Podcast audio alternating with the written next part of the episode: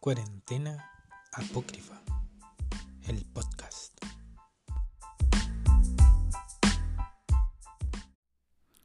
Hola, hola, ¿cómo están? ¿Cómo les ha ido en esta semana que ha transcurrido? Estamos nuevamente en un capítulo más del mejor podcast de Chile, del mundo, del universo. Cuarentena Apócrifa, el podcast. ¿Sí? Nos creemos la muerte. Nos creemos la muerte y ¿por qué no? Si se puede, ¿no? Eh, tenemos competencia ruda con el, con el coronavirus, pero igual ahí estamos haciendo el empeño. Este capítulo 2, titulado De territorios y de ausencias. Un capítulo especial, un poquito especial, se sale de la norma, porque esta semana, bueno, hay una pequeña sorpresita. Este texto apócrifo que se viene no ha sido publicado en el blog. Así que es un texto apócrifo que viene em, de hace un tiempo. Fue, fue escrito hace, un par de años, dos o tres, años tal vez, algo así. Eh, publicado en el Facebook de Imagen y Prosa. Que bueno, hoy quisimos traerlo de vuelta a la vida em, a través de las ondas de este humilde pero creído eh, podcast, ¿no? El cuarentena apócrifa, el podcast que viene como para recordarles y para quienes quieran ir a leer el blog, que también hay publicaciones en el blog, también hay segunda temporada en el blog Así que pueden pasar a visitar a cuarentenaapocrifa.wordpress.com. Ahí los estamos esperando con textos para quienes se vienen integrando a todo lo que es Cuarentena Apócrifa, eh, el podcast, Cuarentena Apócrifa, el blog. Ahí pueden encontrar los textos anteriores, el link a los capítulos anteriores o pueden revisarlos donde, donde lo están escuchando, ¿no? Spotify u otros. Em, ¿Qué más decirles? No sé en realidad qué más decirles. Ha sido una semana un tanto loca parece, pero como que no lo he notado mucho. Creo que ando como con muy buen ánimo, no sé ustedes. ¿ah? Eh, no sé si es como este clima, como medio mm, bien intermedio, ¿no? Como que está temperado, está fresquito, no, hace excesivamente calor, ni excesivamente frío todavía, así que un clima que, invita a, quienes podemos a instalarnos en el patio o en la terraza, en el balcón, al ladito de la ventana, con la ventanita abierta y que nos entre el solcito, un poquito de vitamina D, que siempre es bueno. Em, ¿Qué más? Bueno, se vienen sorpresitas. No, no se vienen sorpresitas y al final es lo mismo, ¿no? Siempre es lo mismo, pero diferente. Porque ese, entre las lecturas y post lecturas, donde, donde surge la magia de este podcast, en realidad, eh, las lecturas como excusa. Las lecturas siempre son una buena excusa. Bueno, para que más rodeos. Eh, así invitarlos nuevamente, si quieren ver uh, trabajitos más bien de fotográficos, aunque también hay textos en cada uno de esos proyectos, en, cada uno de los proyectos expuestos, en imaginiprosa.com.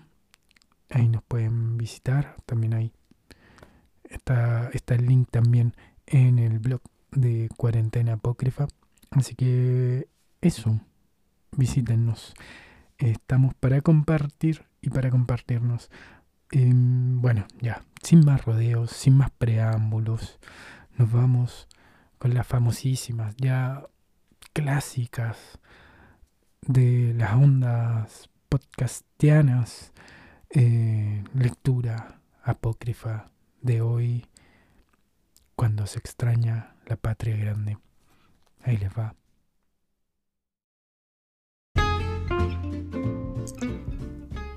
Lecturas apócrifas.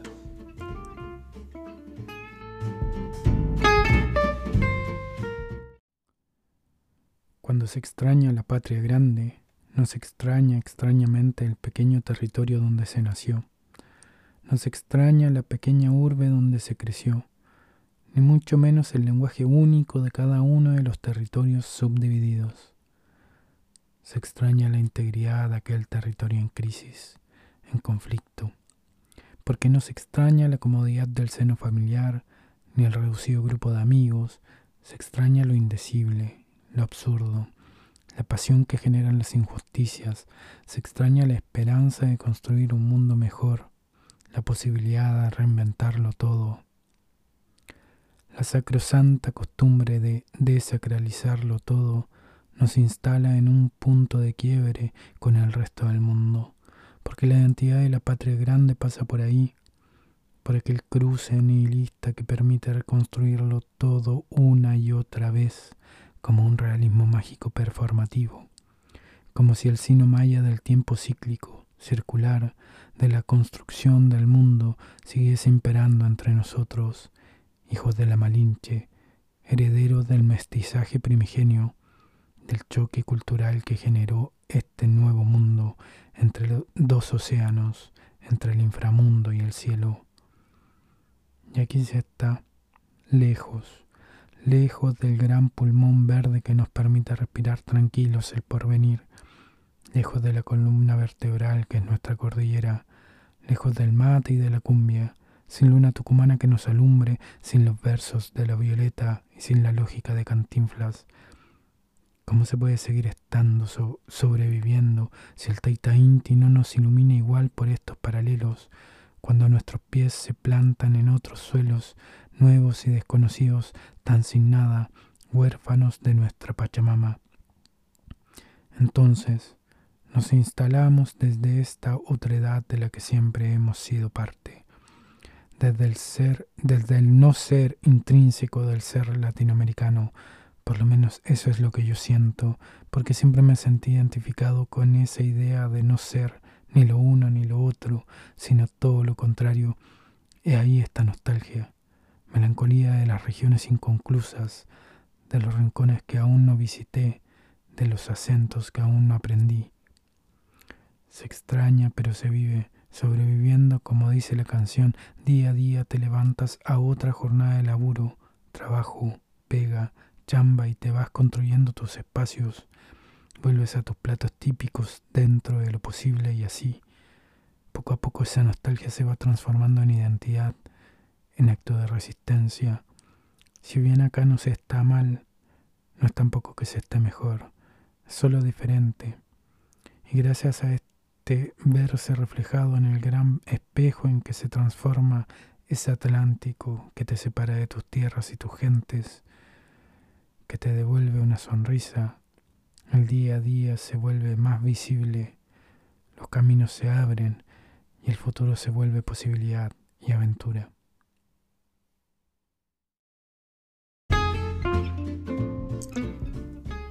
Lecturas apócrifas.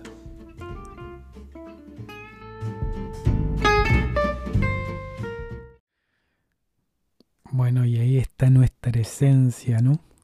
Somos todos, todos somos un poco ni lo uno ni lo otro, sino todo lo contrario y sobre todo este podcast, sobre todo Cuarentena Apócrifa, el podcast, sobre todo cuarentenaapócrifa.wordpress.com. Somos cualquier cosa, pero también todo su contrario y otras también. ¿Cuántas más? ¿Cuántas cosas más somos, no? ¿Cuántas cosas se extrañan cuando se está lejos? cuántas, eh, lejos, lejos, ¿no? Eh, no cuando, no sé, nos vamos de Independencia a San Bernardo, aunque también debe haber un extrañamiento ahí, ¿no? Del, del territorio.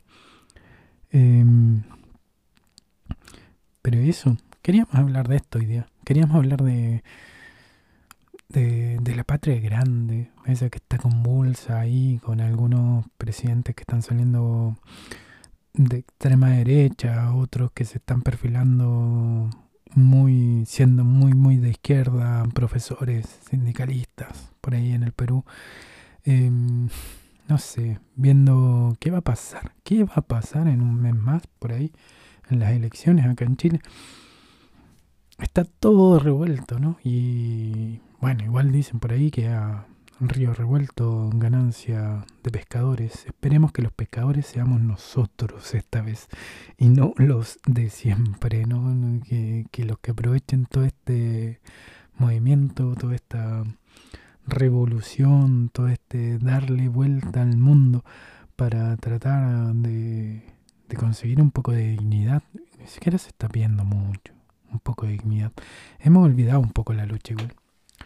Pero pero yo creo que, que, hay algo que se está organizando por ahí, por abajo.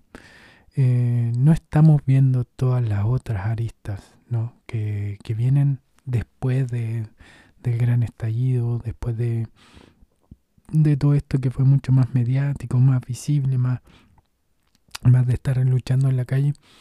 Yo creo que no lo estamos viendo, sobre todo los que, los que están en la, en la misma que yo, ¿no? Como que no pertenecíamos a ningún grupito, como que no nos logramos integrar en algún grupo de los que se estaban movilizando y organizando en ese momento.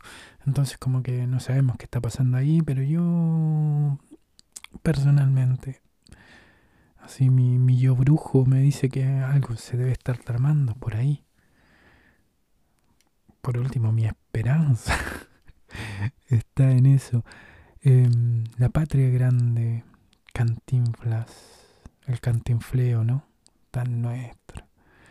Y sí, pues se extraña, se extraña cuando uno está lejos igual. Igual es raro, es cierto eso, es raro lo que se extraña, porque como que uno, la familia, los amigos, como que uno los tiene ya integrados, ¿no? Como que forman parte de, de algo que, que uno lleva como, como puesto, como si fuera la, la propia piel, los amigos, la familia todas esas cosas van con uno, se, se van donde uno quiera que se vaya, ¿no? Pero, pero claro, es, raro, o sea, siempre hay anécdotas así, ¿no? Como que quieres que te lleve cuando uno vive lejos y le dicen, ¿quieres que te lleve algo? Y uno pide, no sé, Chocman, no sé, doblones, como cosas tontas. Uno, unos chocolates de esos que antes valían 10 pesos, que ahora valen como 20 o 30, dependiendo del lugar. Eh, claro, llévame unas serranitas, unas serranitas, una bebida fruna, no sé, cosa absurda, ridículo. Eh, no, uno no pide cosas exquisitas ni nada. Em, no, para nada. Y eso es lo divertido igual. Eh, y claro, lo que se extraña también a veces es esta... Mm, a mí, yo estuve, en, estuve viviendo en Francia. Y ella lo que extrañaba, en realidad, era como esta incertidumbre en la que vivimos aquí en Chile, ¿no? Que es la, que ahora estamos viendo y la que queremos cambiar, o sea, justamente queremos cambiar eso. Pero, pero era esa incertidumbre de, de, de no tener confianza en la institucionalidad, de no tener confianza. Allá tampoco tenía tanta confianza en la institucionalidad, pero sí hay ciertas cosas en las que uno dice, bueno, porque la salud, la salud está, ¿cachai? Un servicio, es un servicio. Eh, está al servicio de la sociedad, digamos, ¿no? La educación tendrán sus bemoles, claro. En todos lados hay bemoles. Pero acá es como, no sé, como si, si, no, vendí un, si no vendí un riñón no vives. Así es simple. Es como, véndete por partes para poder llegar a, a morir. Eh, todo es absurdo, todo, no sé, el clásico. Como que yo me digo, no sé, a veces es como, claro, me imagino la conversación así como en las discusiones con Pinochet y todo eso que tuvieron eh, los líderes políticos del momento en los 80 y para el plebiscito. Claro, como que tienen que haber dicho, bueno, privaticémoslo todo, y total, ¿qué puede pasar? Y bueno, y bueno, ¿qué no ha pasado? Pero no sé, creo que me estoy alejando igual del texto, ¿no? A mí me gusta toda esta mezcolanza. Ser mestizo, ser mestizo me gusta, me gusta mucho. Eh, sudaca, me gusta la palabra sudaca, a pesar de que se supone que surge como un insulto. Yo no sé, lo tomo como una identidad igual, ser sudaca. Eh, ser mestizo. Somos todos mestizos, somos todos hijos de la Malinche. Me encanta esa idea. Eh, que ruda esa idea, igual, o sea, si uno lee a Octavio Paz, eh, la Malinche, es ruda la idea, igual. Pero, claro, ser hijo de la chingada, ¿no? Em, pero, pero aún así, aún así me parece que ser mestizo, ser mestizo la lleva igual. Somos mestizos, somos, somos mezcla. Y, yo creo que le hemos dado poco, mm, poco margen, poca posibilidad al mestizaje de ser lo que es, ¿no? Como un valor agregado, como un, un de verdad sentir, eh, aprender y aprender eh, las culturas originarias de, de, este vasto territorio, ¿no? Más allá de, de lo inca, de lo azteca, de lo maya, de, eh, de lo tihuanacu. Eh, lo mapuche está también por ahí, ¿no? Lo, lo aymara y, y, bueno, en estos momentos no me acuerdo de otro grupo. sé que hay más, sé que hay más, pero formo parte del, problema, estoy tratando de buscar soluciones, digámoslo, veámosle el lado positivo. Eh, bueno, los guaraníes, ¿no? Los guaraníes, los paraguayos igual tienen ahí su rollo, ¿no? Con esto de ser bilingüe, guaraní, español, eh, les da un toque igual.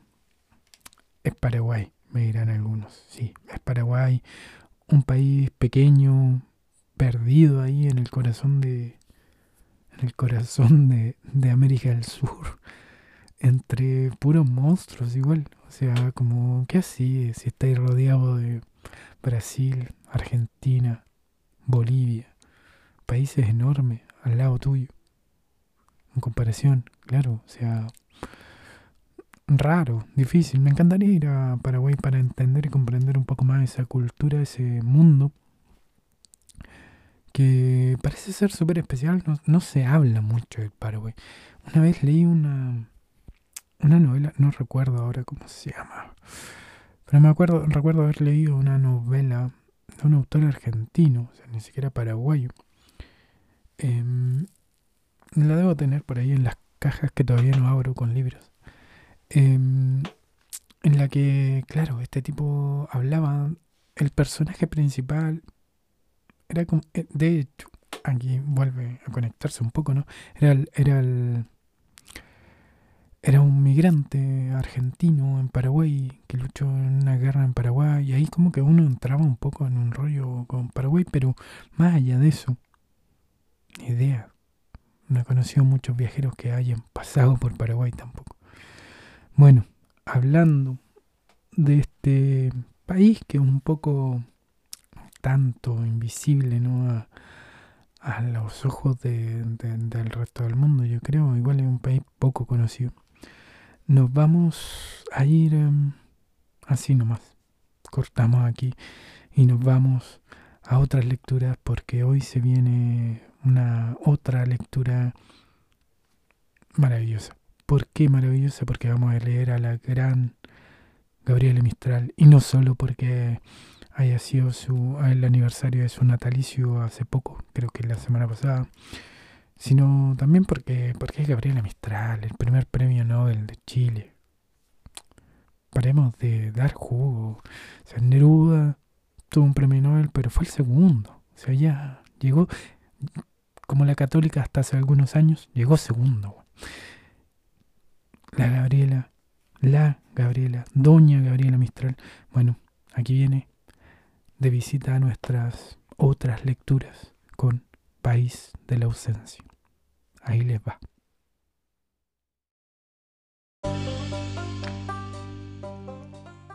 Otras lecturas.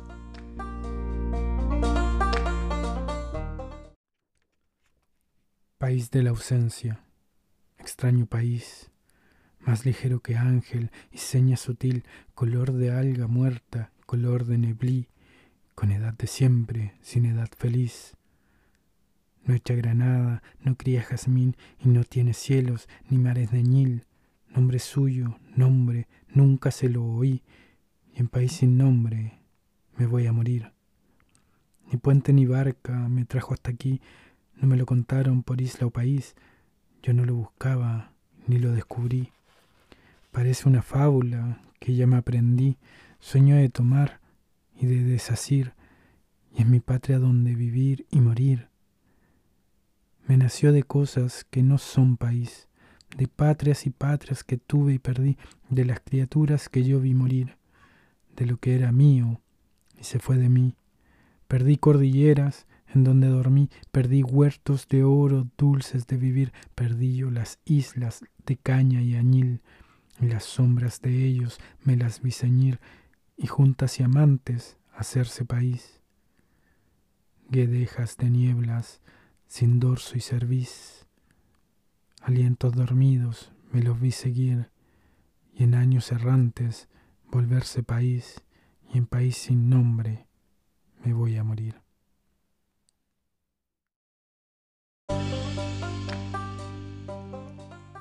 Otras lecturas.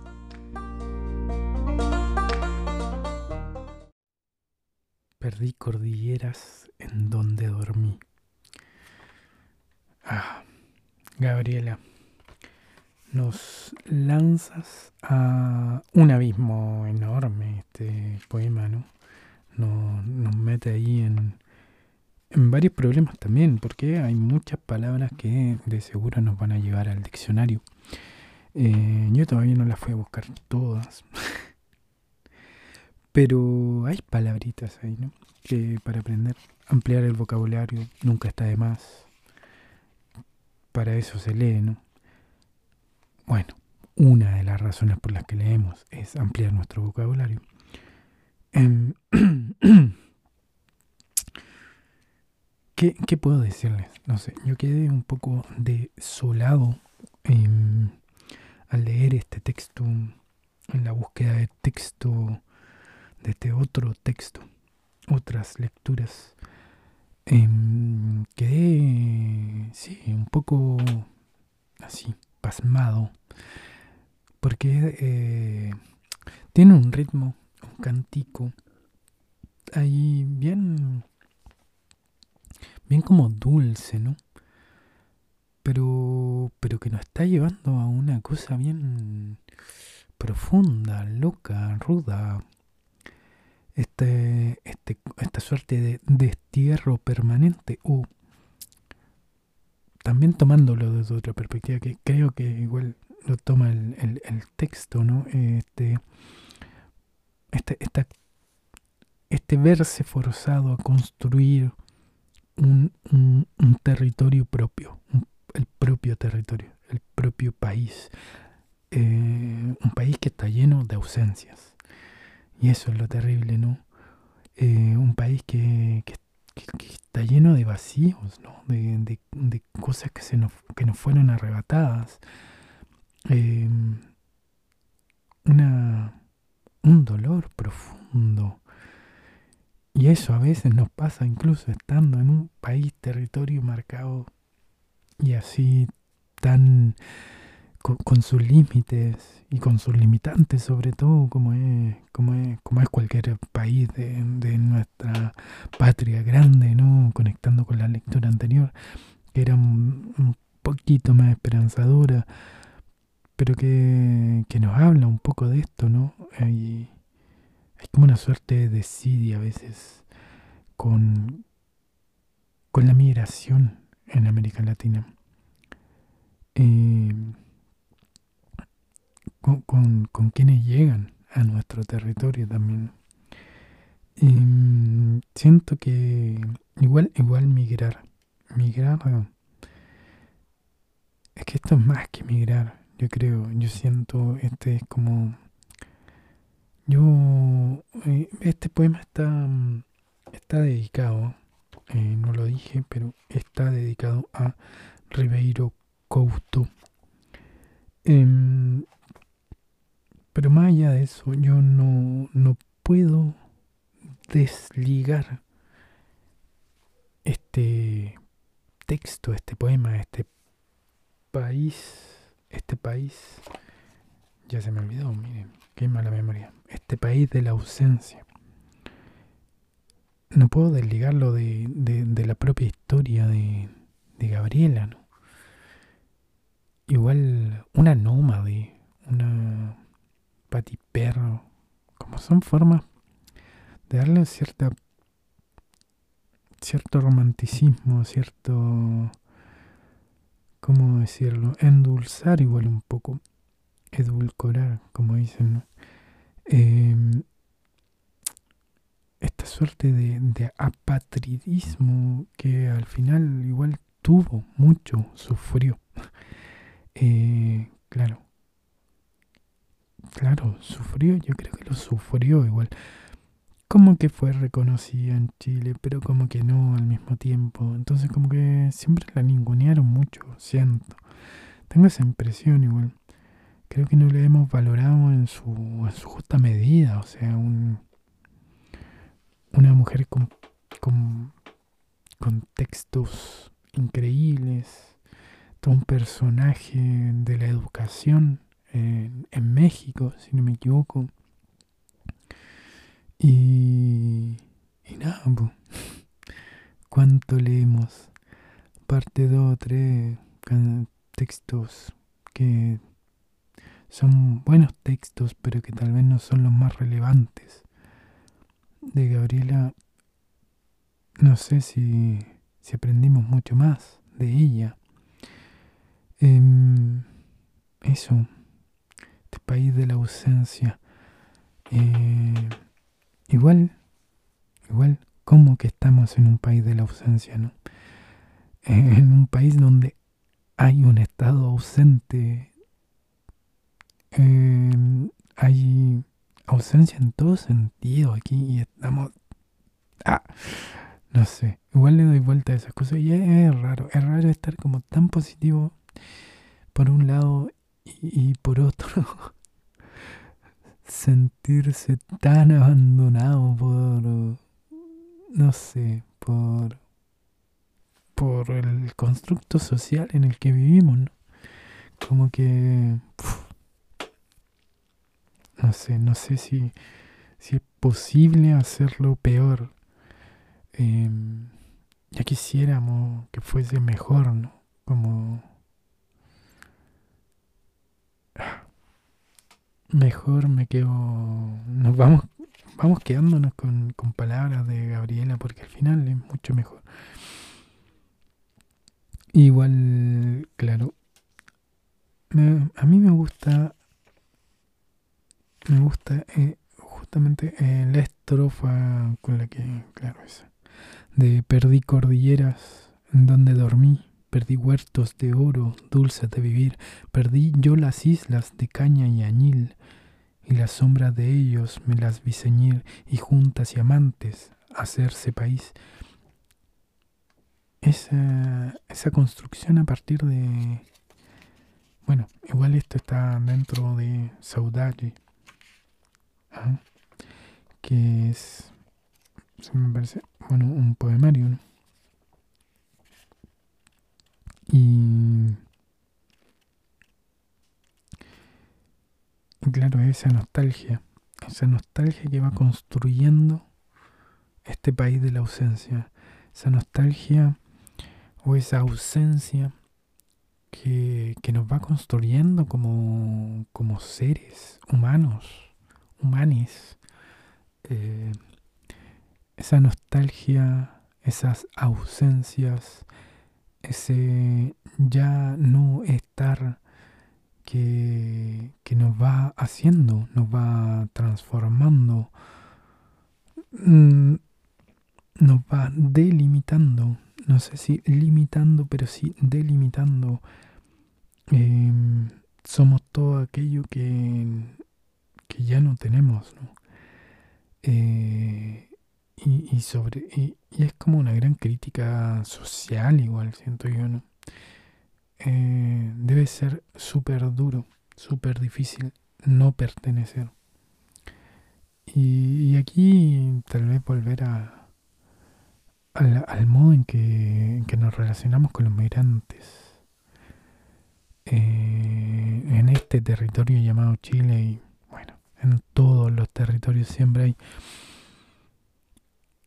hay como un doble estándar con respecto a las personas que salen de un territorio para ir a otro territorio. Eh, un territorio nación, digamos, ¿no? Como que hay, como que hubiera clases de, de migrantes. O sea, como que, claro, en, Francia era como divertido, era eh, migrante y expatriado, expatria que, claro, que en el fondo es lo mismo, pero hay alguien con más plata. es un, un europeo en un país del tercer mundo. es un ex, O sea, como que alguien que, claro. Pero, un, claro, una persona del tercer mundo en un país del primer mundo es un migrante. Y al final, como que lo replicamos en todas partes, porque no sé por qué. No entiendo por qué, de hecho. Eh, bueno, acá nos pasa igual, ¿no? Está pasando. Eh, y es terrible. Debiésemos abrazarnos más, querernos más y tener menos países de la ausencia, tal vez. O abrirnos a conocer esos países de la ausencia, tal vez sería mejor, ¿no? Eh, darnos la posibilidad de viajar en esos países de la ausencia que son el otro y, compartir, compartirse, conversar, aprender los unos de los otros y bueno, eso. Eso por hoy, porque igual no hay cierre, ustedes saben, aquí nunca hay cierre, es solo que se nos va el tiempo. Em, ya la semana pasada hicimos como 40 minutos. Esta semana queremos ir más por los 35. Tal vez vamos a llegar a los 40 igual. Eh, vamos a tratar de que no sean más allá de 40 minutos cada capítulo, porque igual, después más largo, igual se hace muy largo de repente. Y, y eso. ¿Qué más decirles? Decirles que hay segunda temporada de Cuarentena Apócrifa el podcast, pero también hay segunda temporada de Cuarentena Apócrifa.wordpress.com. Em, ah, sí, también. Bueno, ahora tenemos un espacio en internet, un sitio web en imagenyprosa.com y también eh, contarles para quienes quieran, si quieren escribirnos, contarnos algo, decirnos algo, lo pueden hacer por el blog, a través del blog, a través de la página de contacto de imagen y prosa.com o a contacto arroba imagen y prosa.com. Eh, nosotros felices de escuchar sus de leer sus comentarios, de sus propuestas, sus proposiciones, si tienen alguna propuesta de algún texto, algún poema, algo cortito para leer, bueno, nosotros felices de, de a partir de esos textos partir en divagaciones varias, más o menos. Eso. Hasta aquí este segundo capítulo de Cuarentena Apócrifa, el podcast. Y bueno, de aquí a la otra semana, cuídense, eh, aprovechen los últimos rayos de sol antes del invierno. No, no creo. No sé si va a ser tan nublado y tan lluvioso este invierno. Pero igual aprovechemos un poquito ese solcito. Y nada, cuídense. Un abrazo grande a todos, todas, todes. Y hasta la próxima semana. Chau, chau, chau.